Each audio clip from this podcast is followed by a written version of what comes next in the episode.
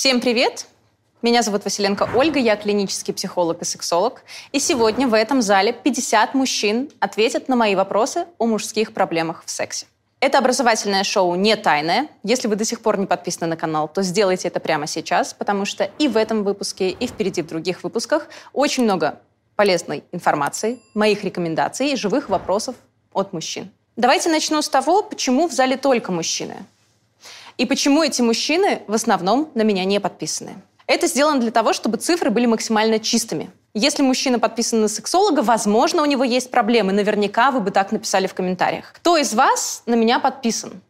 На мои блоги в социальных сетях? Поднимите руки. Раз. И все. Поэтому вы точно можете быть уверены в чистоте данных цифр сегодня. Первый вопрос у меня к вам. Сколько вам лет? Так, по результатам опроса в этом зале 8% мужчин в возрасте 18-25 лет, 19% в возрасте 26-30 лет, основная масса это 37%, 31-40 лет, 23% мужчин возраста 41-50 лет и старше 50 лет 13% мужчин в этом зале. Следующий вопрос. Сколько половых партнеров у вас было? 4% в этом зале имели всего одного полового партнера за всю жизнь. 18% от 2 до 5 половых партнеров. 21% от 6 до 10 половых партнеров. 14% больше 10. 18% больше 30 и 25% больше 50 половых партнеров. Можно сделать вывод, что опыт у вас есть. Это самое главное, поэтому все остальные вопросы будут вполне объективны. Спасибо большое за ваши ответы. Следующий вопрос. Бывают ли у вас мысли во время секса, что у вас снизится эрекция, или вы быстро кончите, или вообще не сможете эякулировать? Можно голосовать.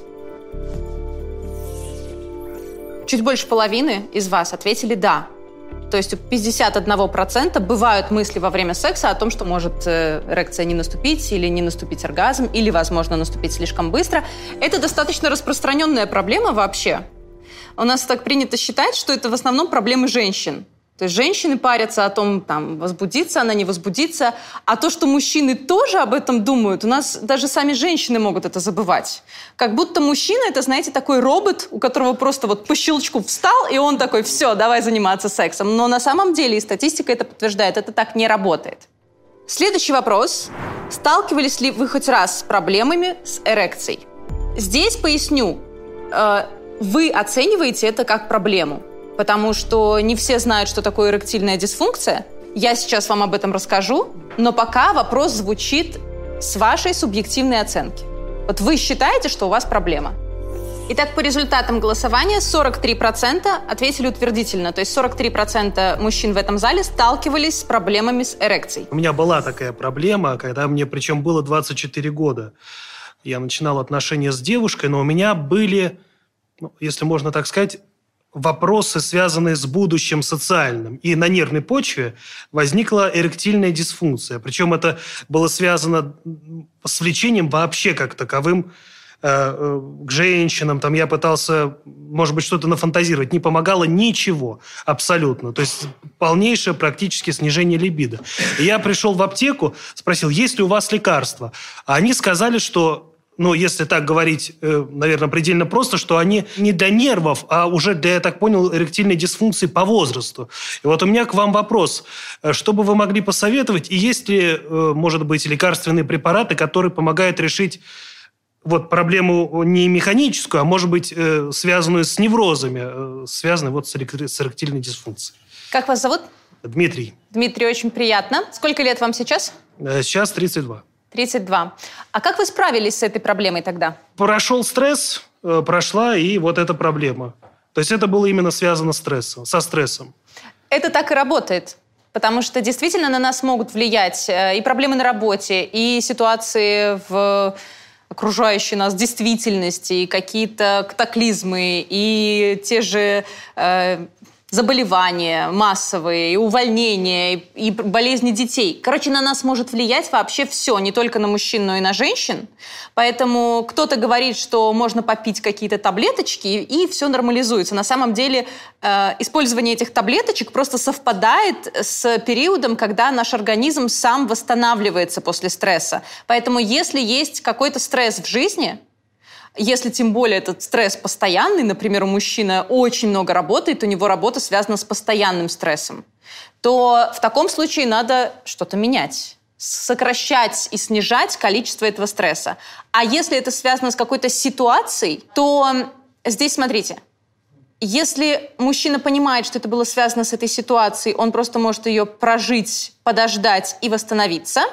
Но иногда бывает так, что присоединяется э, еще одна проблемка. Она называется синдром тревожного ожидания сексуальной неудачи. То есть у мужчины один раз не получилось, и он начинает себя загонять еще больше, он начинает себя накручивать, и это как бы усугубляет проблему. Поэтому обычно мы говорим а, о том, что стресс мы проживаем в течение полугода. Через полгода мы уже прожитый стресс откладываем, и он на нас не влияет. А вот если присоединяется тот самый стосн, то мы идем к специалисту. И здесь может помочь не только сексолог, но и психотерапевт, который занимается интимными проблемами. То есть если вы четко определили, что вот оно событие в жизни, после этого события возникла сложность, возникла проблема, у вас проходит какое-то время, ничего не помогает, при этом другого стресса нет – и вы понимаете, что вы перед сексом начинаете беспокоиться, вы начинаете нервничать, у вас появляются мысли автоматические в голове, что сейчас будет какая-то лажа, сейчас будет какая-то проблема, я не смогу и так далее, то можно обращаться к психотерапевту. В остальных случаях нужно просто снизить количество стресса в своей жизни и, как вы и сделали, переждать этот момент. Никаких таблеток от стресса, которые здесь и сейчас вам бы помогли, не существует. Если только мы не говорим, знаете, о каком состоянии, когда, например, на фоне стресса у вас э, развивается какое-либо расстройство. Например, мужчина, который в депрессии, он может отмечать снижение эрекции, снижение вообще желания. И вот, как вы сказали, у него эрекция не возникает ни при мастурбации, ни подпорно, ни с женщиной, вообще ни в каких случаях. Таком случае мы говорим также про обращение к врачу-психотерапевту, либо к врачу-психиатру, который наблюдает за таким мужчиной. Давайте выясним, что такое эректильная дисфункция, что действительно считается проблемой. По МКБ-11 это международный классификатор болезней, то есть тот классификатор, по которому вам всем ставят э, какой-либо диагноз у любого врача. Эректильная дисфункция а, это неспособность или заметное снижение способности мужчин достигать или поддерживать эрекцию полового члена достаточной продолжительности и ригидности, чтобы иметь сексуальную активность. То есть, простыми словами, столько времени, сколько нужно для того, чтобы заняться сексом, и такой твердости для того, чтобы можно было ввести половой член во влагалище. И паттерн нарушения возникает, несмотря на желание сексуальной активности и адекватную стимуляцию. То есть мужчина реально хочет секса, а не то, что перед вами женщина, которую вы не хотите, а вы пытаетесь себя как-то взбодрить. Нет, так не работает. И есть адекватная сексуальная стимуляция, то есть какое-то действие. Если этой стимуляции нет, а мужчина просто ждет от себя, что он должен возбудиться, мы не можем говорить о наличии эректильной дисфункции. И это происходит эпизодически или постоянно в течение хотя бы нескольких месяцев и связано с клинически значимым дистрессом. То есть, если у вас случайно возникла сложность с эрекцией, это еще не говорит о том, что у вас эректильная дисфункция. Мы говорим про период от нескольких месяцев. И еще важный момент. Мы говорим о дистрессе, то есть у вас это вызывает дискомфорт. Если вы не паритесь по поводу того, что у вас нет эрекции, мы не можем говорить о наличии эректильной дисфункции. И так, в принципе, со всеми сексуальными дисфункциями. Если сам человек не считает, что есть какой-то стресс для него, что у него есть проблема, что он переживает по этому поводу, испытывает дискомфорт, то мы не можем говорить а, о наличии сексуального расстройства. Немножечко про статистику. А, в 2013 году был опубликован метаанализ частоты эректильной дисфункции у мужчин, а, начиная с возраста в 60 лет. И цифры получились такие. В возрасте 40-49 до 29% мужчин имеют эректильную дисфункцию, а далее до 70 возрастал до 74%. То есть действительно у мужчин способность э, иметь эрекцию связана с возрастом. Чем старше мужчина становится, тем больше это сказывается на его эректильных способностях. И это статистика, да, то есть это не значит, что у всех так должно быть. Даже здесь я вам не озвучила цифру в 100%, даже в 70 лет. Поэтому меня, знаете, иногда спрашивают, а когда секс заканчивается? Ну, то есть в каком возрасте люди перестают заниматься сексом? Когда ты 20-летний, тебе кажется, что в 40 ты уже просто ходишь с детьми за ручку и вообще об этом не думаешь. Когда тебе 40, ты думаешь, нифига себе, секс только начинается начинается вот такой классный, яркий, и вообще я только-только его распробовал. Мне 27 лет, мне недавно поставили диагноз сахарный диабет второго типа. Вот я хотел у вас спросить, на фоне сахарного диабета возможны какие-либо проблемы с эрекцией и так далее? Пока ничего не было, но я опасаюсь на будущее заранее. Это очень хороший вопрос, спасибо за него, потому что, да, действительно, сахарный диабет является одной из причин снижения эректильной функции, возникновения сложностей с эякуляцией. Поэтому очень важно э, вовремя обращаться за терапией, вовремя идти к врачу и лечить э, сахарный диабет, то есть применять ту терапию, которую вам назначили. Э, но чрезмерно беспокоиться не стоит. Если терапия назначена, вы ее применяете, то все будет хорошо. А если с возрастом возникнут сложности, ну, например, вы почувствуете, что там, в каком-то возрасте ситуация усугубилась, то можно обратиться к врачу-сексологу, который, зная ваш анамнез, назначит вам дополнительный препарат. Следующий вопрос. Кто из вас недоволен временем наступления своей эякуляции? То есть, простыми словами, столько времени, сколько вам нужно для того, чтобы вы кончили. И здесь у вас несколько вариантов. Недоволен, потому что эякуляция наступает слишком быстро – недоволен, потому что эякуляция наступает слишком долго или не наступает вовсе, и всем доволен. 62% мужчин в этом зале всем довольны. 21% мужчин в этом зале недовольны, потому что эякуляция наступает слишком быстро. Но обращаю ваше внимание на следующую цифру. 17% недовольны, потому что эякуляция наступает слишком долго или не наступает вовсе. Я регулярно в своей работе сталкиваюсь с тем, что приходят мужчины и говорят, у меня преждевременная эякуляция. Я говорю, ну сколько? Ну вот пять минут. Вот пять минут это преждевременно или не преждевременно? Кто-то э, обращается с таким вопросом, что вот у меня раньше я мог 20 минут, а теперь только 15. И я считаю, что у меня, значит, преждевременная эякуляция. То есть иногда мужчины слишком требовательны к себе. Давайте разберемся, что же такое преждевременная эякуляция. Опять же, по МКБ-11 это такая эякуляция, которая происходит до или в течение очень короткого промежутка времени после начала вагинального проникновения или другой соответствующей сексуальной стимуляции. То есть, еще раз, до мужчина эякулирует, а, или после очень короткого промежутка времени после начала проникновения или стимуляции. И при этом все это при отсутствии или слабо воспринимаемом контроле над эякуляцией. То есть мужчина сам отмечает, что он эякулирует слишком быстро, и ему тяжело контролировать свою эякуляцию. Ситуация, когда мужчина просто решил через полминуты кончить, это как бы не преждевременная эякуляция, это его осознанное решение.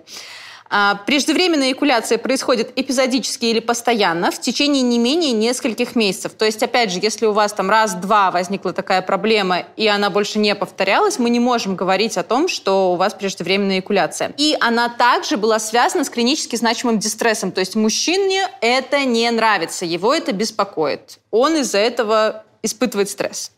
По поводу статистики. Вообще, преждевременная эякуляция считается самой главной проблемой у мужчин. С ней сталкивается от 21 до 31% мужчин в возрасте от 18 до 59 лет. То есть это на самом деле очень распространенная проблема.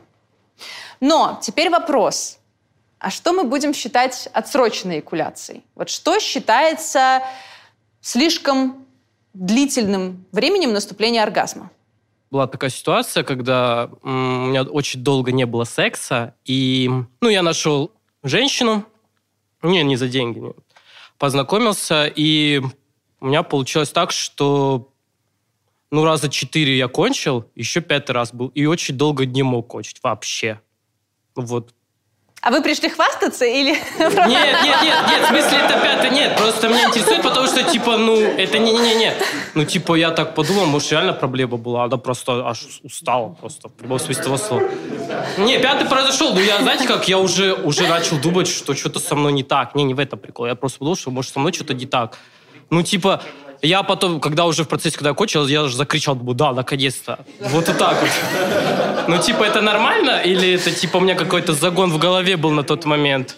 Или, может, я что-то хрен его знает. Остальные мужчины как считают, это нормально или это ненормально? Не, ну мне, для меня это было важно. Для меня на тот момент было важно, типа, ну, что за херня, что за херня такая.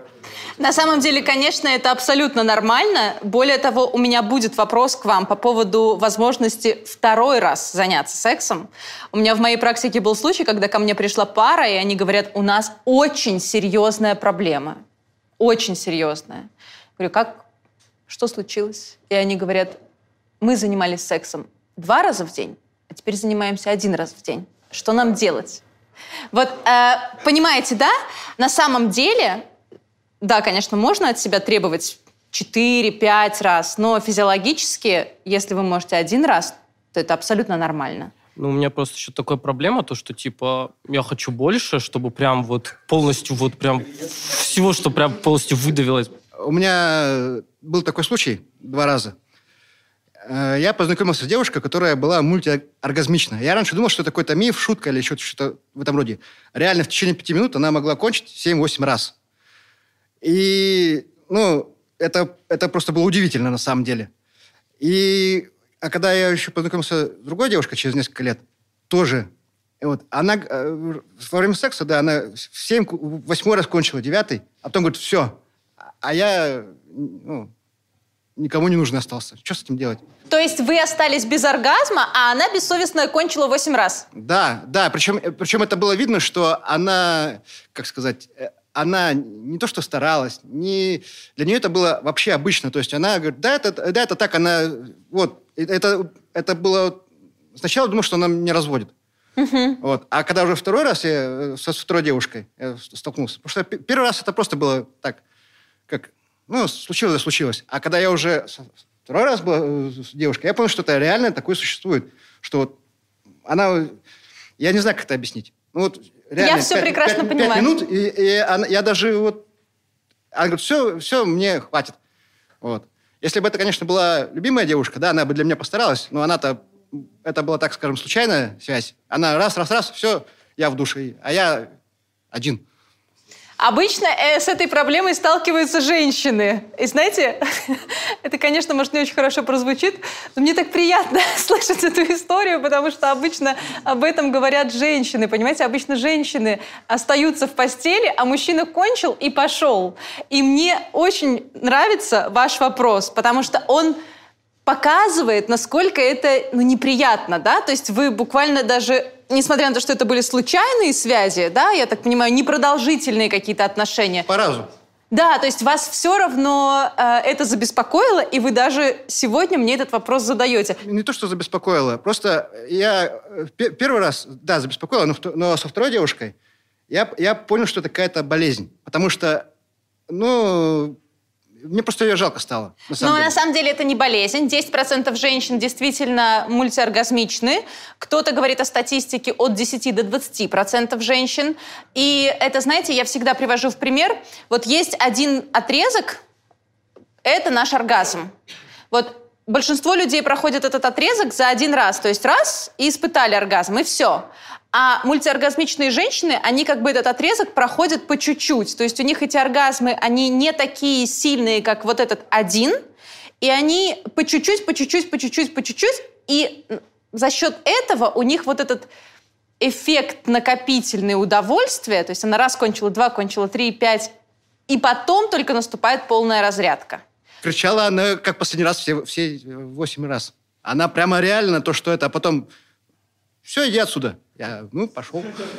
Но э, эмоционально... И по моей статистике это 99,9999 прогрессии. Угу. Эмоционально женщина может абсолютно по-разному себя вести во время а? оргазма. Одна женщина кричит и извивается, другая женщина там чуть-чуть звук издает, и на этом все. Поэтому мы по каким-то эмоциональным проявлениям не можем оценивать на 100% силу оргазма. Все женщины разные и по-разному реагируют. Как и мужчины, кстати говоря. Какие-то мужчины делают это очень тихо и спокойно, а другие мужчины кричат на всю гостиницу. Это сейчас моя проблема, потому что я в гостинице. И это очень слышно. То есть разные мужчины, разные реакции. Разные женщины, разные реакции. А в чем вопрос? Нормально ли это?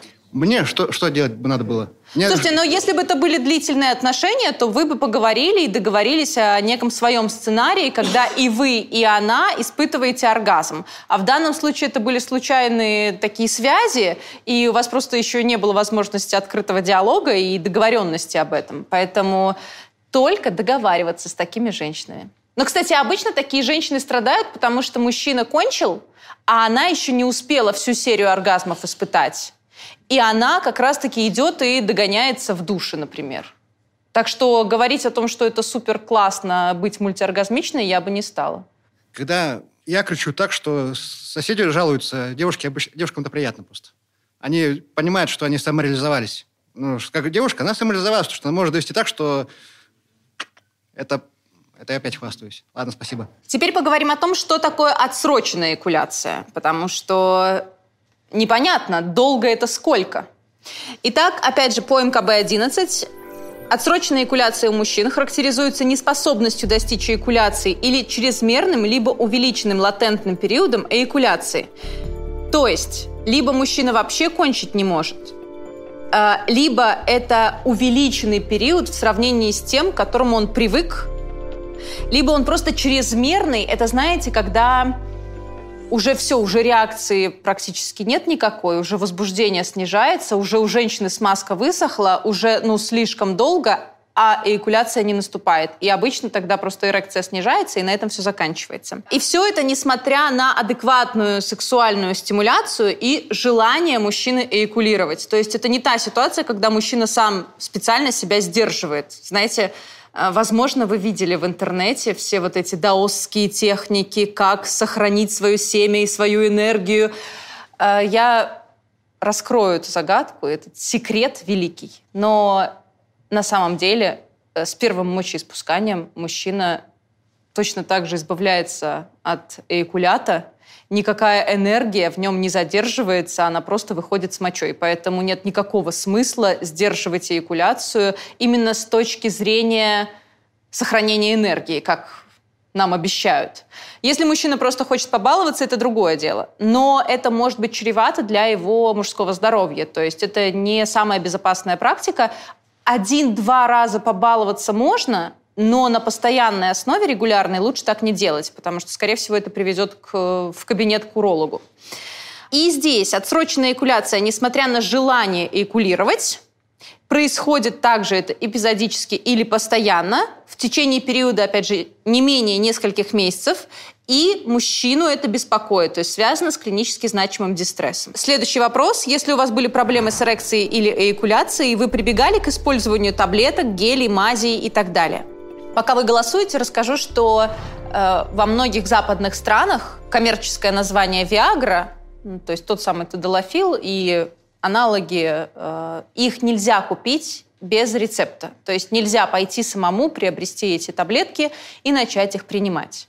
В том числе потому, что есть побочный эффект. И также я в практике встречаюсь с тем, что 20-летние мальчики начинают пить эти таблетки, э, думая, что так они будут увереннее, а потом это играет с ними злую шутку, потому что наоборот, они начинают использовать препарат, они на него подсаживаются, у них из-за этого возникает проблема, потому что они уже не уверены в своей естественной эрекции, плюс у них возникают сложности с эякуляцией на фоне приема этих таблеток. Делать так не надо. То есть если проблемы нет, то не надо ее создавать. Итак, на этот вопрос 26% ответили «да». То есть 26% мужчин, которые сталкивались с проблемами с эрекцией или эякуляцией, прибегали к использованию таблеток, гелей или мазей.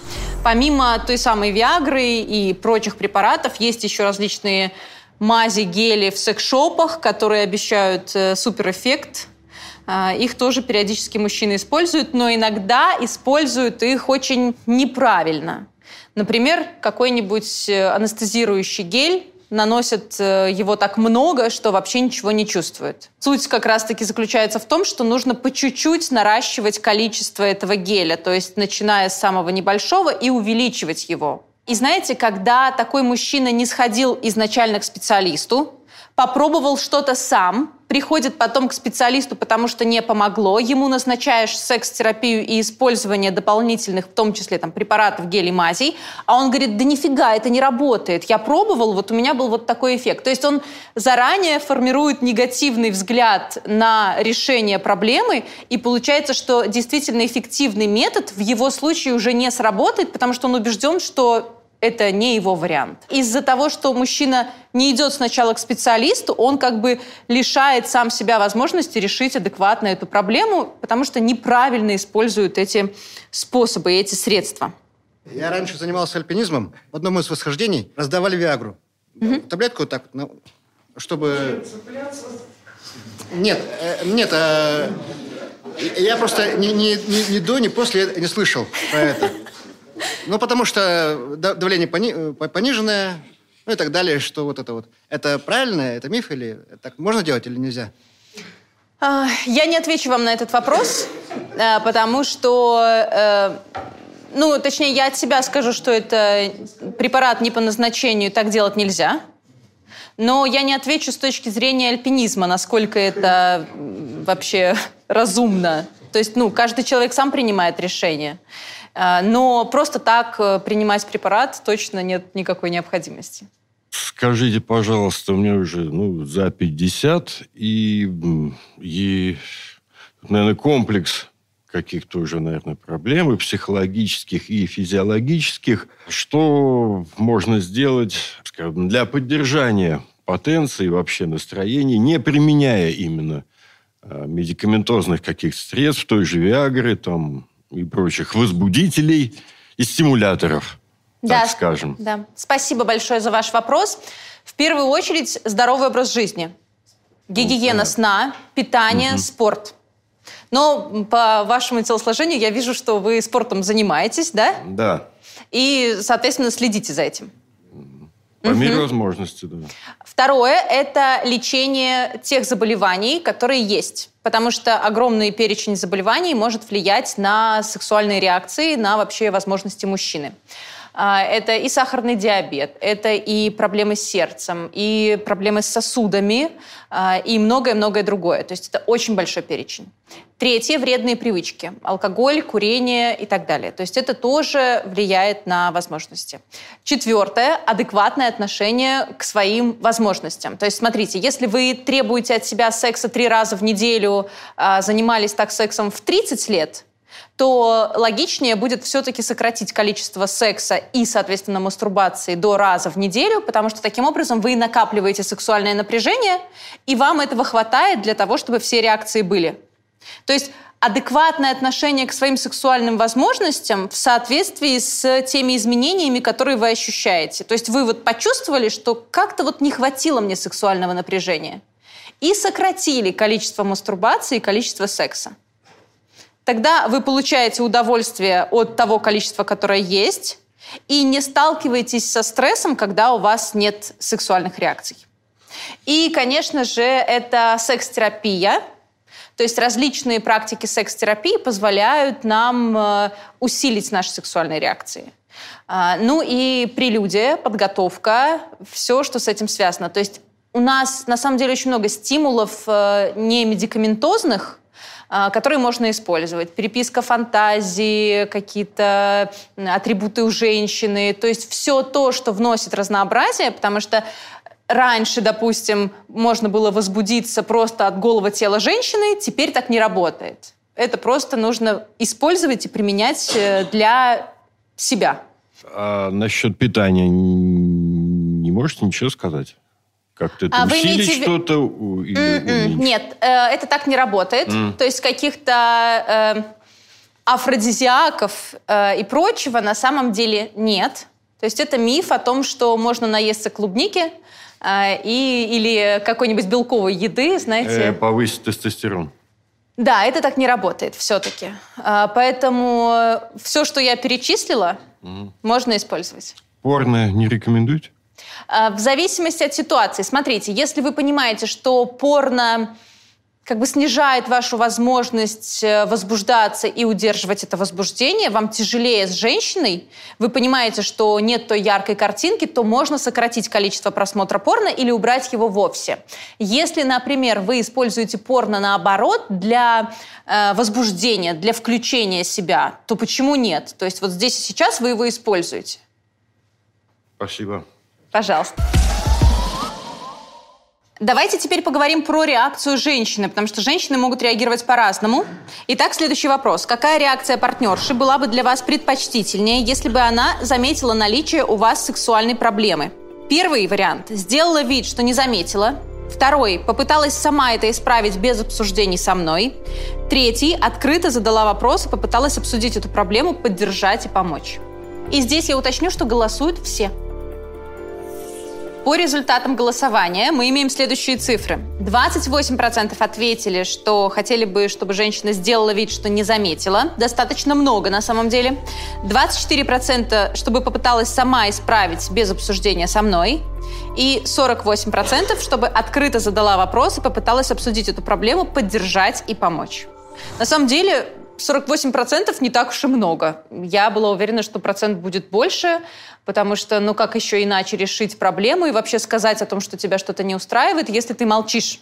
Как можно решить проблему мужчины без вовлечения мужчины в эту проблему, в обсуждение того, что проблема вообще существует? Но ну, это как э, мужчина пытается молча довести женщину до оргазма, вот знаете, а женщина потом говорит, ну вот плохой любовник не довел, Поэтому, конечно, лучше всего обсуждать, говорить открыто. И женщина, правда, может помогать. Есть специальные техники, она может как-то постараться, это может сработать. Но тогда, когда оба в этот процесс вовлечены. Этот вопрос, конечно, вызывал у меня сложности, я не знала, задавать его или нет, но решила, что все-таки задам. Особенно сейчас много об этом говорят, поэтому делали ли вам хотя бы раз в жизни массаж простаты? Кто-то массажем простаты лечит какие-то заболевания, якобы. На самом деле ни одно сексуальное расстройство не лечится массажем простаты. И это абсолютно маркетинговая история. Поэтому если мужчине нравится, то почему бы нет? Но если вам кто-то говорит, что так можно что-то вылечить, то это неправда. Вообще, конечно, сама идея платить за массаж простаты в надежде что-то вылечить, если мужчине это не нравится, терпеть, но ходить, она, конечно, сумасшедшая для меня. И я не очень понимаю, зачем некоторые врачи это делают. И зачем они говорят, что... Но это так не работает, понимаете? Если бы можно было повысить какой-то гормон э, путем стимуляции чего-либо, то мы бы препараты не принимали, мы бы просто стимулировали точки. А, кстати говоря, наоборот, э, считается э, негативным воздействием, когда есть какой-то воспалительный процесс, туда лезут руками и что-то еще э, понятно что туда как бы втирают. Не очень хорошая история. Итак, по результатам этого вопроса 31% мужчин ответили «да». То есть 31% мужчин делали хотя бы раз массаж простаты. Следующий вопрос. Как часто у вас возникает желание заняться сексом или помастурбировать? Укажите среднее значение за последние 6 месяцев. Итак, результаты получились следующими. 36% ответили один и более раз в день, 56% 3-4 раза в неделю, 8% 1-2 раза в неделю, а остальные по нулям. У нас в зале сексуально активные мужчины. Сколько вообще стоит ну, заниматься мастурбировать, и это будет считаться правильно? Нет никакой цифры, количества, которое должно быть. Потому что угу. мы все рождаемся с разной половой конституцией, то есть, простыми словами, с разным уровнем темперамента. Кто-то хочет секса один и более раз в день, у меня иногда спрашивают, например, я мастурбирую четыре раза в день, вообще норма ли это? Может быть, со мной что-то не так? Абсолютная норма, особенно в молодом возрасте. А, кто-то хочет секса 3-4 раза в неделю, кто-то хочет 2 раза в неделю. Зависит от половой конституции и от того уровня либидо, который есть сейчас у мужчины. Потому что, например, у мужчины может быть сильная половая конституция, то есть он секса будет хотеть каждый день. Но при этом у него работа, семья, э, образ жизни определенный, и он максимум хочет раз в неделю. Такое тоже бывает. Поэтому здесь мы смотрим на его возможности, так сказать, от природы, плюс отталкиваясь от них на его желание. То есть тогда мы понимаем, что вот этот мужчина вот с такой половой конституцией, он и не может хотеть больше там трех раз в неделю. И мы ему объясняем, что, дорогой, не надо от себя этого требовать. Это окей, что у тебя вот так. А если к нам приходит мужчина с сильной половой конституцией и говорит, я раньше хотел каждый день, а теперь раз в неделю. Мы начинаем разбираться и видим, что у него действительно сниженная либидо, тогда мы можем ему помочь и восстанавливать э, это желание. Да, я понял. Что более полезно, мастурбировать или заниматься сексом для мужчины? Опять же, по вашему желанию. Нет такого, что мастурбация – это вредно, а заниматься сексом – это полезно. Чего вы хотите? Вообще в сексологии мы не навязываем людям, ни мужчинам, ни женщинам, как им заниматься сексом и как им вообще жить. Хотите, занимайтесь сексом, хотите, не занимайтесь, хотите, мастурбируйте, хотите, не мастурбируйте. И обратите внимание, что везде в сексуальных дисфункциях я говорю про дистресс. То есть если у вас этого дистресса нет, вас все устраивает, Мгм. то и проблемы нет. Во время мастурбации я испытываю больше удовольствия, чем от секса. С чем это связано? С тем, что мастурбация вам нравится больше, чем секс. А почему вам мастурбация нравится больше, чем секс? Ну, вот в этом и вопрос. А как вы считаете, у вас сильнее ощущения, вы сильнее возбуждаетесь, вы дольше э, испытываете оргазм? В чем разница? Не могу ответить на этот вопрос пока. Ага. А может быть, вы прикладываете меньше усилий во время мастурбации, чем во время секса? Возможно и так. И такой вопрос еще. Почему после секса э, я теряю влечение к женщине?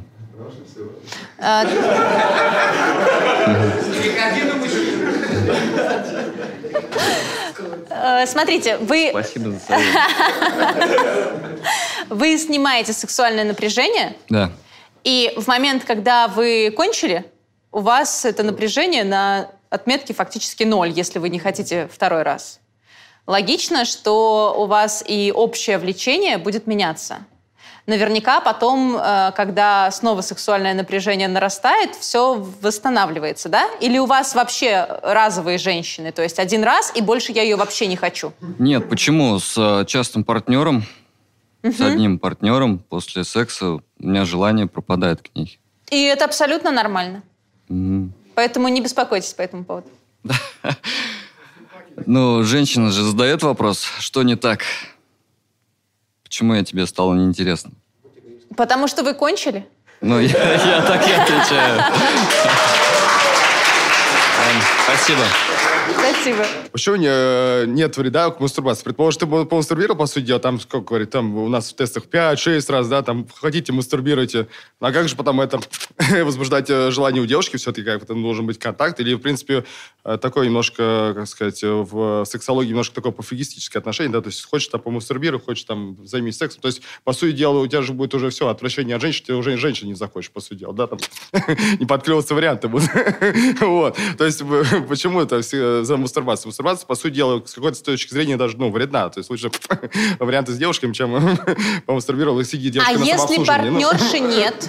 А? То есть если нет постоянной партнерши, мы Ну, же ну, не ну, говорим о том, что мужчина нет. должен искать женщину, понимаете? Нет постоянно партнерши, но как-то найдется. Да, вот видите, Как-то пойдет дело, короче. А то вы говорите, не помастурбируй. Ну, как ты потом девушка, знаешь, правильно? Ну, по сути дела. давайте разберем эту ситуацию. Это очень хороший вопрос. Смотрите, если вы не хотите отношений, и вы мастурбируете, то зачем себя напрягать тем, что я не должен мастурбировать, я должен заниматься сексом с женщиной? Это первое. Тогда мы не можем говорить о том, что мастурбация вредна. Если же вы понимаете, что вы помастурбировали и вас вот э, вообще ни на кого не влечет, да, а вы хотите отношений, то это совсем другая история. Тогда вы понимаете, что, наверное, надо как-то поменьше мастурбировать. Может быть, прям не прямо отношения, может, там варианты. Да. А если, если у вас партнерша, которая недовольна количеством секса, и вы понимаете, что надо менять ситуацию, а вы снимаете сексуальное напряжение путем мастурбации, то, конечно, мы тоже можем говорить о наличии проблемы. То есть все очень индивидуально. Сексология не навязывает, сколько человеку мастурбировать или заниматься есть... сексом, а только говорит о ситуациях, когда сам человек испытывает дистресс. То есть его это не устраивает. Сексология говорится, грубо говоря, хочешь там, иди помастурбировать, хочешь делать, что хочешь, но всего. Да, понятно. Да. Всегда получается заниматься любовью, ну, соответственно, сексом или любовью там второй раз, да, но не всегда получается кончить второй раз. Что, есть ли какие-то способы, чтобы это сделать? Нет? Нет. Смотрите, вы уже экулировали, вы уже э, получили оргазм, получили uh-huh. удовольствие. Uh-huh. Если уровень вашего сексуального напряжения не настолько высок, чтобы эякулировать второй раз, то ничего не получится. Да, бывают ситуации, когда, знаете, сексуальное напряжение настолько сильное, что ты хоть чуть-чуть, но все равно кончишь еще раз. А бывает, что этого сексуального напряжения не хватает, и тогда нужно просто отстать от себя и принять это как факт. Следующий вопрос. Снижается ли у вас эрекция из-за использования презерватива? А пока все голосуют, интересно спросить у наших зрителей, вы сталкиваетесь со снижением эрекции или со снижением чувствительности, если вы женщина, когда есть презерватив? Итак, на вопрос, снижается ли эрекция из-за использования презерватива, 40% мужчин в этом зале ответили «да». 49% ответили «нет», и 11% ответили, что никогда не пользовались презервативом. Я, например, вообще никогда презервативы не использую. Никогда в жизни их и не использовал, и не пробовал даже. Это плохо или хорошо? С учетом смены сексуальных партнерш в вашей жизни, конечно, это плохо. Как-то по барабану, я живу один в жизни. Зачем То есть, буду... А, получается, вы не использовали никогда презерватив в своей ну, жизни? Вообще никогда. При этом вам диагностировали инфекции, передающиеся половым путем? Ну, я лечился, выходил на опять на, на свободу и опять по новой в бой. Угу. И после того, как вы столкнулись после того, с этим... у меня еще родилось четверо детей, правда, все от разных. Вот. И маленькому сейчас 9 э, лет. И все, ничего никак не действует. У меня старшей дочери 42, сыну 35. У меня была еще эфиопка, ну, ей там 26 лет девочке. И еще пацану 9. Это никак и вообще не... вас это не беспокоило вообще после того, как вы столкнулись? Я вообще, честно говоря, никогда не влюблялся. Я только занимался сексом. А те женщины, которые рожали, мне как-то было по барабану. Это их были их решение, это их право было. Я никого ну и... не воспитывал, никого не забирал с роддома, ничего вообще. А Фёбка?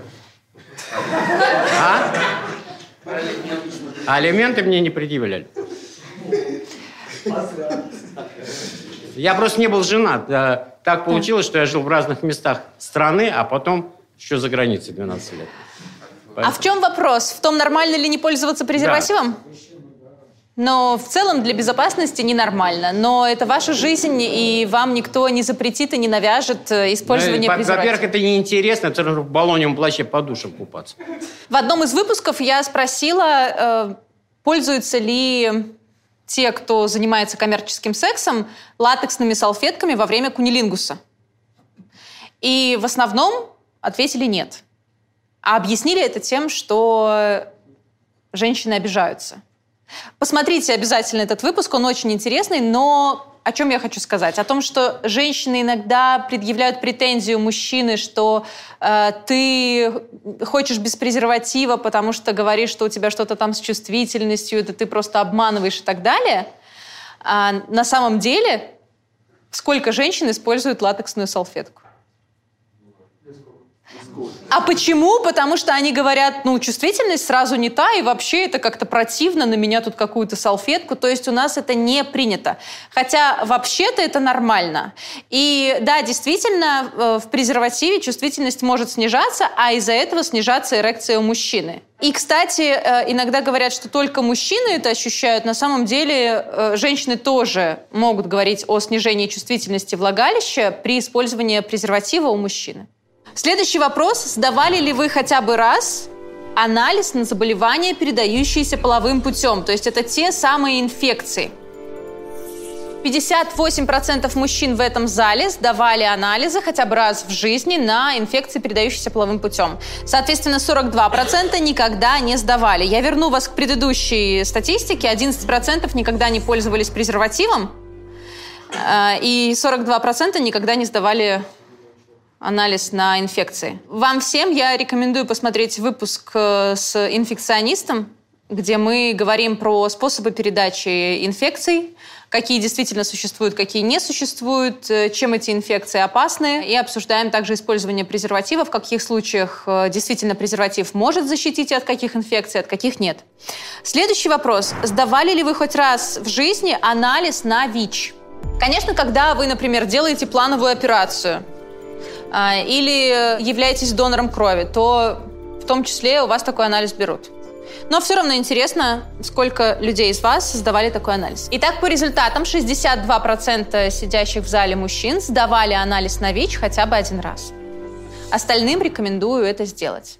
Я, насколько знаю, Россия одна из э, стран, которые находятся на первых местах по заболеваниям, передающихся половым путем и ВИЧ.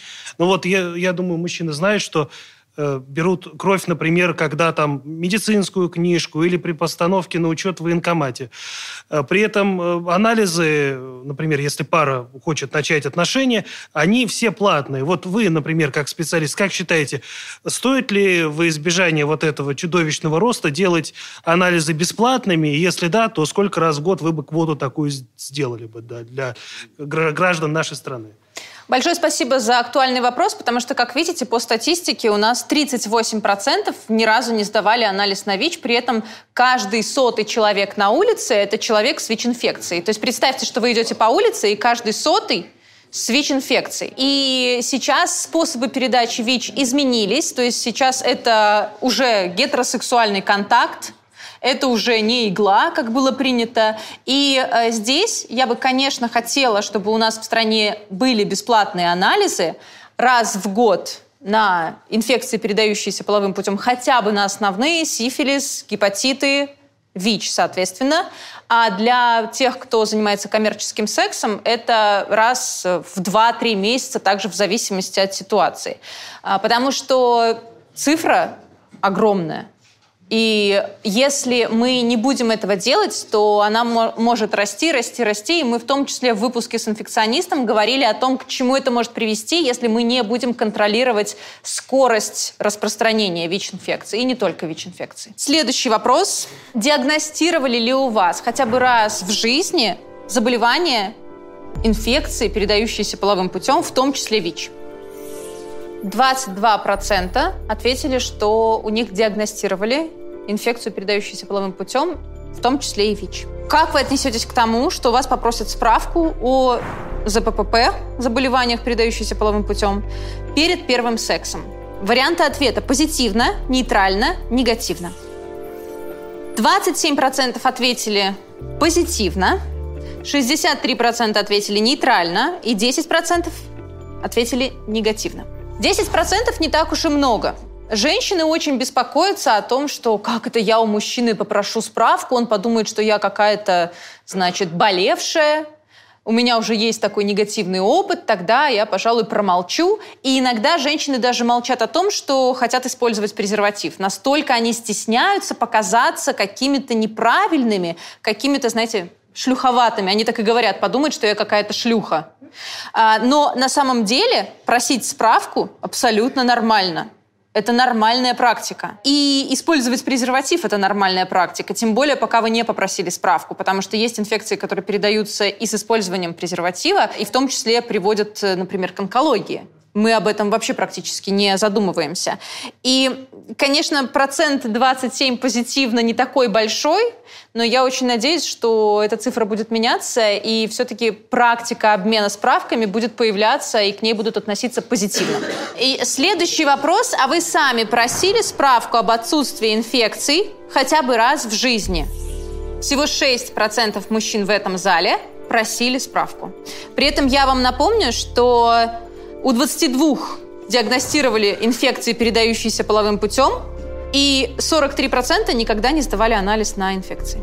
Был ли у вас хотя бы раз в жизни незащищенный секс с человеком, который не предоставил вам справку об отсутствии инфекций?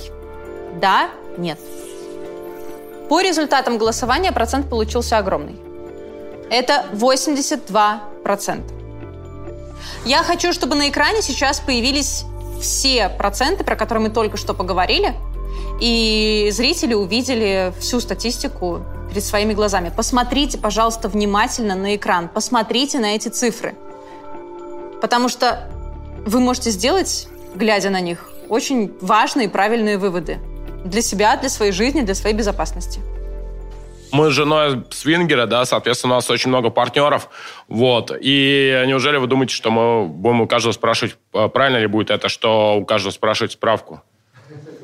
Я не думаю и не жду от вас, что вы у каждого будете спрашивать справку. Мы как раз э, с врачом-инфекционистом обсуждали эту тему, э, что есть коммерческий секс, есть секс-вечеринки, есть э, много всего, Да. где да тот же групповой секс, когда просто пара э, приглашает кого-то третьего, тоже Не, не есть третьего, риск. мы обмен партнерами. Да, я понимаю, но я говорю про все вариации, когда Ага. количество половых партнеров увеличивается и появляется дополнительный риск.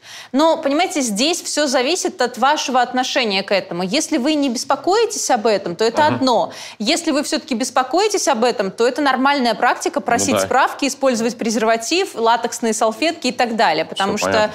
это просто может быть небезопасно для вас. И еще момент, знаете, когда вы практикуете какие-то разные виды секса с разными людьми, все-таки, наверное, ощущение безопасности тоже добавляет удовольствия и расслабления. Когда ты немножечко в напряжении, а вообще не будет ли потом последствий, это может сказываться на твоих ощущениях. Ну да, в принципе, согласен. Спасибо. Спасибо. Сегодня мы с вами поговорили об очень многом. Мы поговорили о мужских проблемах, мы поговорили о том, как часто мужчины предохраняются, и сколько из них сталкивались с инфекциями, передающимися половым путем. Посмотрите, пожалуйста, внимательно на эти цифры, сделайте правильные выводы. Обязательно подпишитесь на канал и пересмотрите другие выпуски, особенно с врачом-инфекционистом. И если вы ищете сексолога, если вам нужна моя помощь, если сегодня вы услышали, возможно, волнующие вас вопросы и хотите получить на них более подробные ответы, то в описании к этому видео есть ссылка на мой сайт, и там все форматы работы со мной. Это было образовательное шоу «Не тайное». До новых встреч!